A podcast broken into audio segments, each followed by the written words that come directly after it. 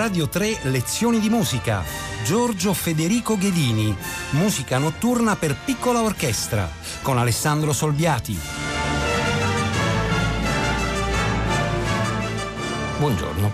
Iniziamo oggi un ciclo di otto lezioni di musica dedicato ad una ricognizione sulla musica italiana del XX secolo un periodo e una produzione che sono spesso di alto o di altissimo livello, ma che è altrettanto trascurato dagli anche dagli ascoltatori più assidui, soprattutto per quanto riguarda il Novecento storico, cioè ci sono autori del secondo Novecento come Maderna, Berio, eh, Nono, che sono passati, eh, insomma, sono di fama assolutamente mondiale, il Novecento storico sicuramente meno. Abbiamo scelto quattro compositori la cui attività copre eh, quasi simbolicamente tutto il XX secolo. Due appartengono al Novecento storico, i due al, al secondo dopoguerra, diciamo la seconda metà del secolo, fino alle soglie del XXI secolo. Due sono assai noti, anche se non abbastanza eseguiti e ascoltati, e sono Alfredo Casella, nato nel 1883 e morto nel 1947, e di generazione successiva Bruno Maderna, nato nel 1920 e di cui ricorre il centenario della nascita, è morto ahimè prematuramente nel 1973, e due sono viceversa purtroppo davvero troppo poco noti oggi, cioè Giorgio Federico Ghedini, nato nel 1892 e morto nel 65, e Francesco Pennisi, nato nel 1934 e ecco la, la data simbolica ahimè di morte che è 2000 questo doppio accoppiamento sottende un'altra scelta, cioè i primi due, in epoche diverse, parlo di Casella e di Maderna, sono anche stati musicisti attivi sul piano dell'interpretazione, pianista e direttore Casella, grande direttore Bruno Maderna, ma anche e soprattutto sono state due straordinarie e generose figure di promotori della musica nuova attorno a loro. Casella organizzando e diventando un importante direttore artistico e Maderna dirigendola, spesso eh, propugnando e difendendo e diffondendo più la musica degli altri che non la propria. Oggi iniziamo da Giorgio Federico Ghedini. Piemontese come Casella, peraltro, nato a Cuneo nel 1892, a differenza di, di, Casella, che a 13 anni si era già stabilito a Parigi per motivi di studio, Ghedini concentrò, mh, dovrei dire, vita e attività non solo in Italia, ma devo dire in Italia settentrionale. Studiò a Torino, eh, si diplomò a Bologna, eh, insegnò a Parma, poi insegnò a Milano, fu direttore del Conservatorio di Milano per un decennio, dal 51 al 62, e morì a Nervi. La sua natura era schiva, riservata, intransigente e questo lo condusse a non tentare nemmeno di far conoscere se stesso, la propria musica, fino al 1920, avendone già scritta molto, vuol dire fino ai propri 28 anni di età. È una forma di intransigenza verso se stessi. All'inizio eh, Ghedini era piuttosto alieno mh, mm, personalmente e culturalmente da facili entusiasmi per i percorsi più avanzati del pensiero musicale europeo intorno a lui, diciamo dif- piuttosto diffidente dalla, dalla dodecafonia e dalle nuove tecniche che si stavano diffondendo, ma senza per questo avere un atteggiamento di tipo ottusamente accademico. Mh, mm, diciamo che nel primo decennio della sua attività, cioè negli anni venti, eh, è molto attento addirittura a musiche e testi medievali la sua è una musica un po' um, neomodale, diciamo, musica il Planctus Maria di Jacopone, ad esempio. Negli anni 30 si dedica al teatro musicale con opere che hanno prime esecuzioni piuttosto importanti, come Re Hassan fatto alla Fenice e Le Baccanti, forse la più nota, fatta alla Scala mantenendo, anche se con inevitabili influssi pizzettiani inevitabili in quel momento, un'asciuttezza e un'astrattezza eh, sicuramente degne di nota anche nel teatro. Negli anni 40 si avvicina a, atteggiamenti, a posizioni più moderne, con forti influssi bartocchiani e sfiorando a volte la dodicafonia ed è il momento dei brani più noti, ehm, soprattutto il concerto dell'Albatro e architetture che ascolteremo domani, per ripiegare un po' negli anni 50 su posizioni mh, più tradizionali e in quel caso sì forse anche un po', un po più eh, accademiche. Oggi vi proponiamo Musica notturna, un brano per piccola orchestra del 1947, un brano che è veramente ingiustamente poco noto perché um, vi dico spudoratamente che si tratta di bellissima musica degna di essere in ogni sala da concerto uh, normalmente. È un brano di circa 11 minuti, abbastanza chiaramente diviso in tre zone mh, mm, più o meno della stessa durata. Ora, senza dirvi nulla, salvo che mh, mm, vi ricordo il titolo, e sarà importante parlarne, cioè musica notturna e che l'organico è quello di una piccola orchestra, di un'orchestra da camera, senza che vi dica altro, ascoltiamo la, diciamo, la prima parte della prima parte, visto che è tripartito, quindi circa i primi due minuti. Ascoltiamoli.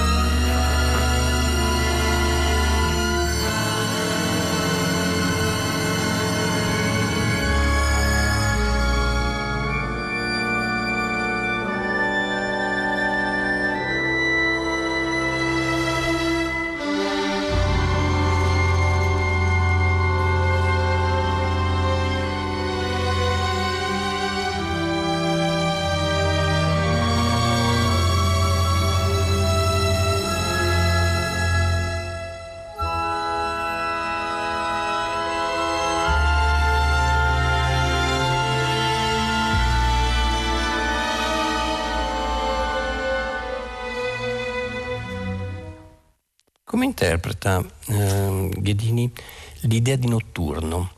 In due modi, eh, in due modi molto affascinanti. Eh, il primo è con, con, l'idea di un misterioso contrappunto pianissimo che va dal grave, avete sentito che l'inizio è gravissimo, si siete soltanto qui.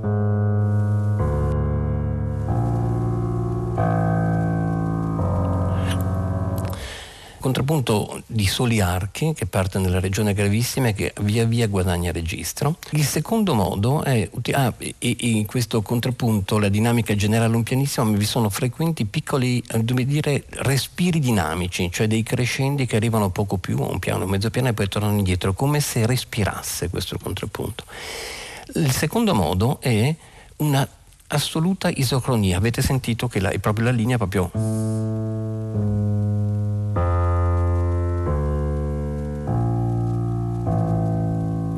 eccetera, come un passo, come una sorta di viandante notturno che cammina in questa, in questa oscurità da cui a poco a poco si guadagna la luce. E con quali note? Questo può essere un discorso un pochettino tecnico, ma dobbiamo farlo almeno adesso. Perché? Perché non è musica tonale naturalmente, ma non è affatto musica dodecafonica. È, è vero che compaiono abbastanza rapidamente tutte le 12 note, ma eh, con molta evidenza, se prendo tutta la prima parte che abbiamo ascoltato, eh, Ghedini attua una, un'operazione molto precisa, cioè vi sono alcune note, 7 su 12, particolarmente più presente delle altre. Queste note sono Do diesis, Re, Fa, Fa diesis, Sol diesis, La, Si bemolle. Tanto per, far, per darvi un'idea, ehm, quest, entro queste sette note, due molto consonanti tra loro, cioè il Fa e La, sono nettamente prevalenti statisticamente, ad esempio sulle prime 30 note ci sono 6 Fa e 6 La quindi, eh, anzi 7 fa e 6 là, quindi quasi il 50% delle note. Questo vuol dire dare un colore generale alla musica e quando questo salta fuori, dentro queste note che vi ho suonato, che suonano quasi come un cluster, anche se non lo sono, ma sono possibili molte combinazioni di accordi maggiori. Questo, questo, questo. Ed ecco che qua e là compaiono degli accordi puliti. Il primo a comparire è un accordo di Re maggiore, in questo modo. Poi quando entrano i legni, perché avrete sentito a un certo punto questo andamento, questa rete di linee degli archi, entrano viceversa in maniera totalmente omofonica come gli accordi, degli archi che viceversa sono sorprendentemente immediatamente consonanti perché entrano con un accordo di, di Re bemolle maggiore. In questo eh, contra- contrasto, chissà, è un'armonia che parte da, dalla densità cromatica di queste linee, che però si appoggia a delle consonanze anche durante il contrappunto e che apre improvvisamente a delle consonanze estreme, cioè a degli accordi maggiori. Adesso noi riscolteremo tutto, tutto questo inizio ma continuando fino alla fine della prima parte. Cosa succede nella zona che non abbiamo ascoltato? Succede che entra un fagotto che si incarica lui di continuare l'isocronia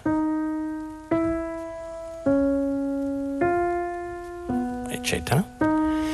Su questa isocronia del fagotto si rivelano poco dopo i primi due solisti, perché all'interno del pezzo poi si riveleranno varie presenze solistiche. In questo caso saranno poi i veri protagonisti, sono due violini e li sentiremo con nettezza come, come se fosse un momento quasi bitematico, una prima parte massiva di archi interi, di blocchi di archi e la seconda parte viceversa che rivela il solismo di due linee di violini che camminano. Ascoltiamo quindi adesso dall'inizio tutta la prima parte Schachtelpizza.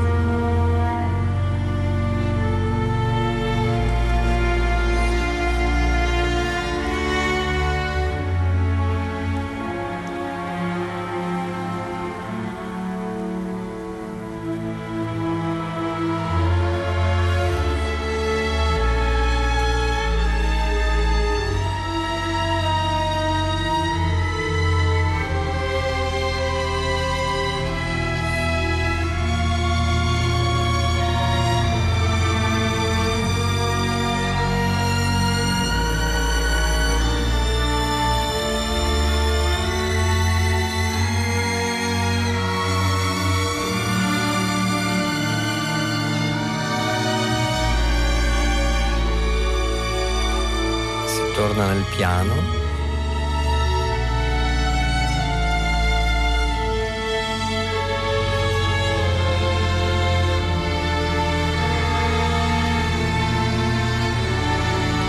Ecco un accordo di Re maggiore, rapido, poco udibile. Si ricomincia a crescere.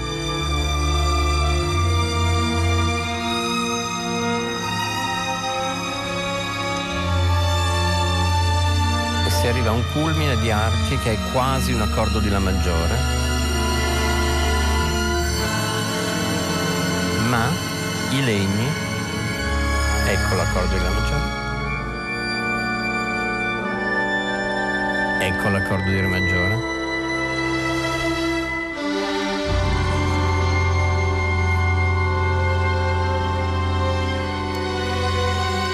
E i prossimi legni entreranno con un chiarissimo accordo in Mi maggiore.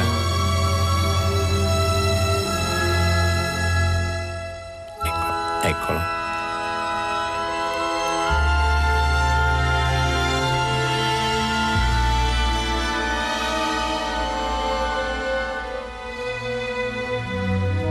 Il fagotto.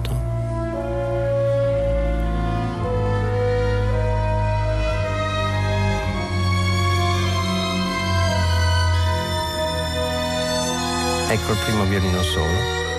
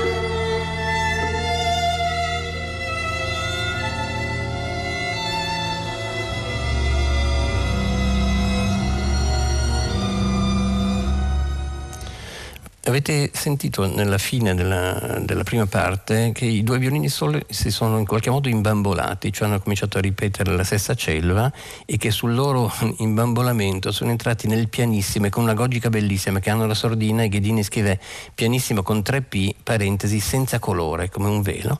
E questo apre una parte centrale abbastanza ampia, che ascolteremo per intero, che posso chiamare, definire sicuramente sviluppo, nella quale si eh, rivelano, ritornano varie presenze, ad esempio i fiati omofonici con degli accordi, i due violini saranno sempre presenti con presenza solistica, ma si rivelano altre presenze solistiche che sono la tromba e il flauto, soprattutto che si alternano, si alternano i violini, come se i materiali si sviluppassero fino a quando i due violini prendono decisamente importanza con un andamento molto barocco, cioè tam, pa pa pa pam, pa pa pa pam, in questo modo.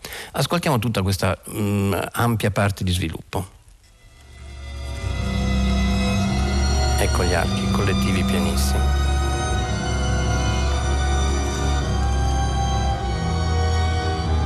I legni.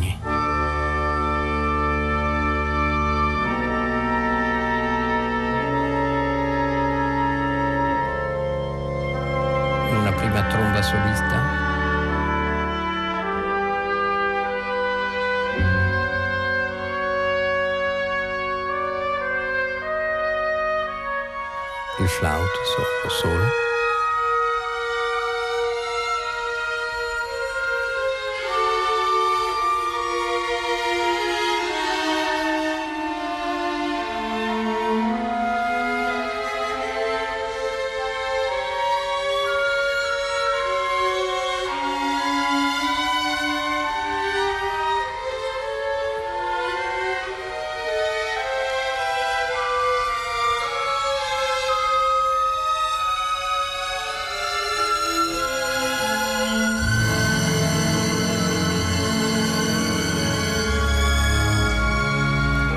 Accordo tonale era un re bemolle.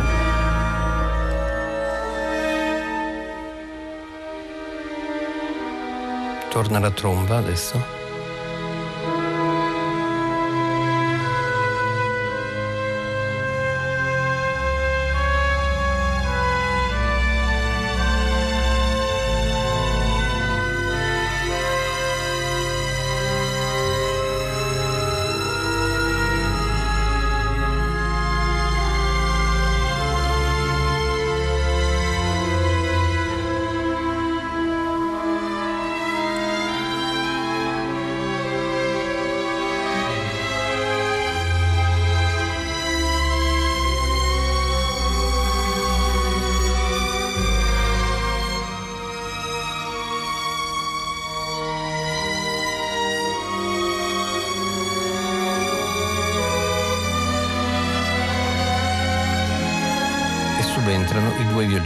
Con l'andamento barocco, a canone. Secondo.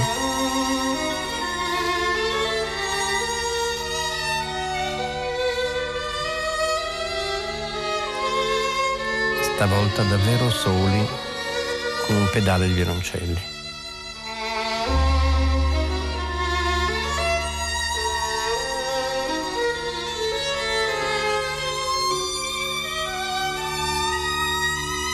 Quasi una cadenza.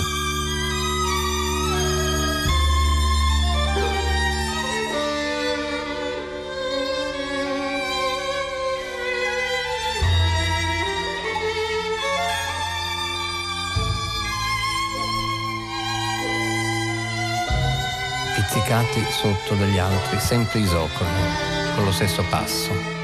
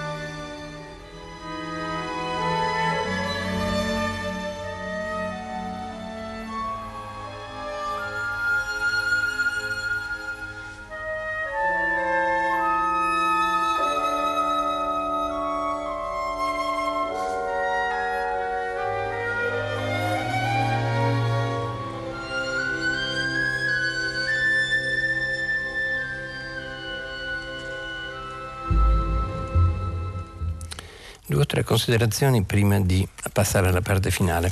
Innanzitutto non vi ho segnalato perché ehm, avrei dovuto parlare in un punto molto forte, che a un certo punto il lungo intervento di due violini eh, molto soli, diciamo, cresce, cresce, cresce, crescono i pizzicanti intorno a loro e si arriva a un grande accordo, un grande tutti, eh, che è il climax del pezzo, che sostanzialmente con 5-6 secondi di differenza messo nel punto di sezione aurea della, del brano tale, caso o non caso che sia. D'altra parte però vedremo la tendenza mm, architettonica di Ghedini, la vedremo domani. Eh, un'altra cosa, questi due violini eh, diventano a un certo punto praticamente tematici, cioè questo loro inciso che si ripete spessissimo a canone e che è questa specie di camminare sul filo tra consonanza e dissonanza, perché sono arpeggi fatti di terze. Sono tutti intervalli di terze ma che montano degli accordi di questo genere. Eh, siamo sul filo tra consonante e non consonante e inoltre è da far notare, non potevo farveli notare tutti, che ci sono delle vere e proprie punteggiature a cui si arriva su accordi tonali puliti, come se fossero delle schegge del passato che riemergono a punteggiare la forma. In questo andamento vago che utilizza delle 12 note ma con campi armonici difettivi, con note in evidenza, con consonanze e dissonanze, ma con il bisogno di appoggiarsi qua e là a qualcosa che viene da lontano e che sia pulito, su cui tutto si appoggi. Ad esempio, il finale della zona che abbiamo ascoltato, cioè della parte centrale, arrivava a un chiarissimo e pulitissimo accordo di Do maggiore, che era questo. E sopra però l'ottavino faceva una linea cioè vagava attorno alle note dell'accordo do maggiore. Si apre ora il finale del brano, non voglio assolutamente parlare di... Non, posso dire ABA o ABA primo non è giusto, è perfettamente vero che la prima parte è sicuramente espositiva e che si, eh, si accostano un movimento globale dell'orchestra a un momento con presenza solistica, è perfettamente vero che la seconda ampia parte che abbiamo appena ascoltato viceversa sviluppa la presenza dei soli, soprattutto con i due violini, nella terza parte riparte il contrappunto dell'inizio, non è una ripresa in nessun modo, anche perché a questo contrappunto dà un colore totalmente diverso, cioè si è nella regione gravissima e col tremolo, siamo da queste parti. con i contrabbassi e compare Deus Ex Machina, anzi sono due eh, dei Ex Machina, eh, la, una presenza solistica che non c'è mai stata, cioè l'Ove, ma soprattutto si rivela con grande fascino e con grande senso del notturno un inaspettatissimo mandolino. E il mandolino diventa una specie di filigrana che accompagna questo finale del pezzo e che con la natura schiva del nostro compositore conduce il tutto dopo un altro piccolo climax, cioè poco prima della fine, a uno spegnersi finale finale. Ascoltiamo il finale.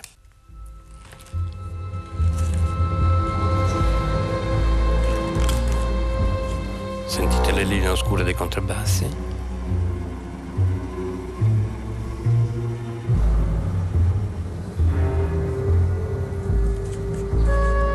Ecco l'oboe.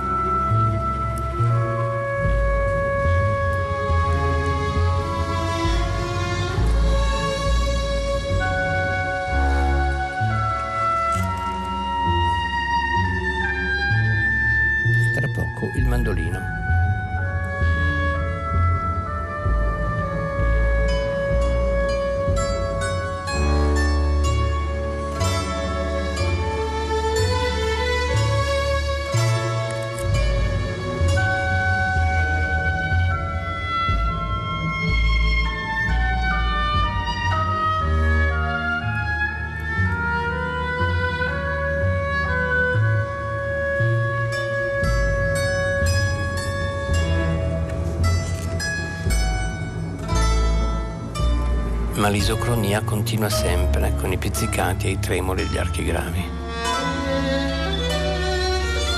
Un brandello di violini.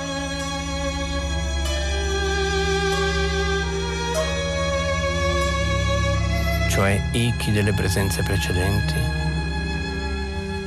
Tra poco anche i legni accordali. Eccoli.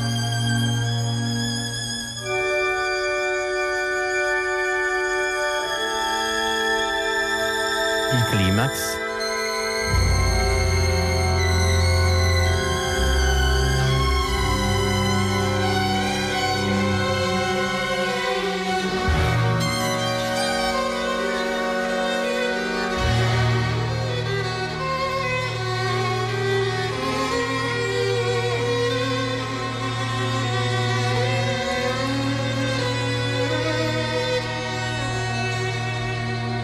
e torna al bandolino.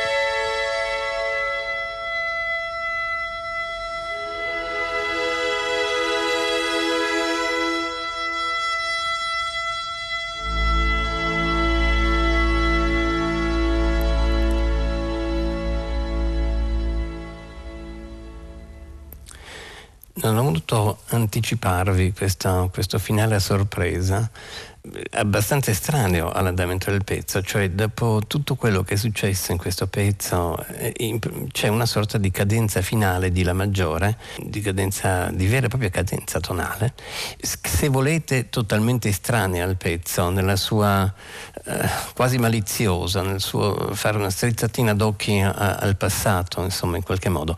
Va detto, a onore di, di Ghedini, che però per tutto il pezzo ci sono state queste schegge, queste comparse di accordi tonali come degli squarci di luce antico che compaiono qua e là col timbro di legni, eccetera. In questo caso lui su che cosa fa, fa perno? Fa perno sul fatto che il mandolino arriva a toccare le sue corde vuote eh, cioè la prima e la seconda corda vuota che sono la quinta vuota alla Mi ed ecco che a quel punto l'accordo si riempie e diventa quello. Il fatto è che questo accordo viene dalla sua dominante. E questa è l'unica cadenza tonale, un po' come se emergesse un fantasma lontano.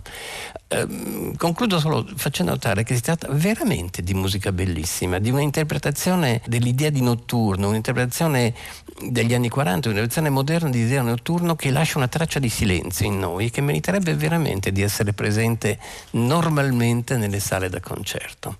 È solo l'inizio del nostro viaggio nella musica italiana del XX secolo e continueremo ancora domani sempre con Ghedini. Buona giornata da Alessandro Solbiati. Radio 3 Lezioni di musica a cura di Paola Damiani. Potete ascoltare tutte le lezioni di musica dal sito di Radio 3 e scaricarle con l'app RaiPlay Radio.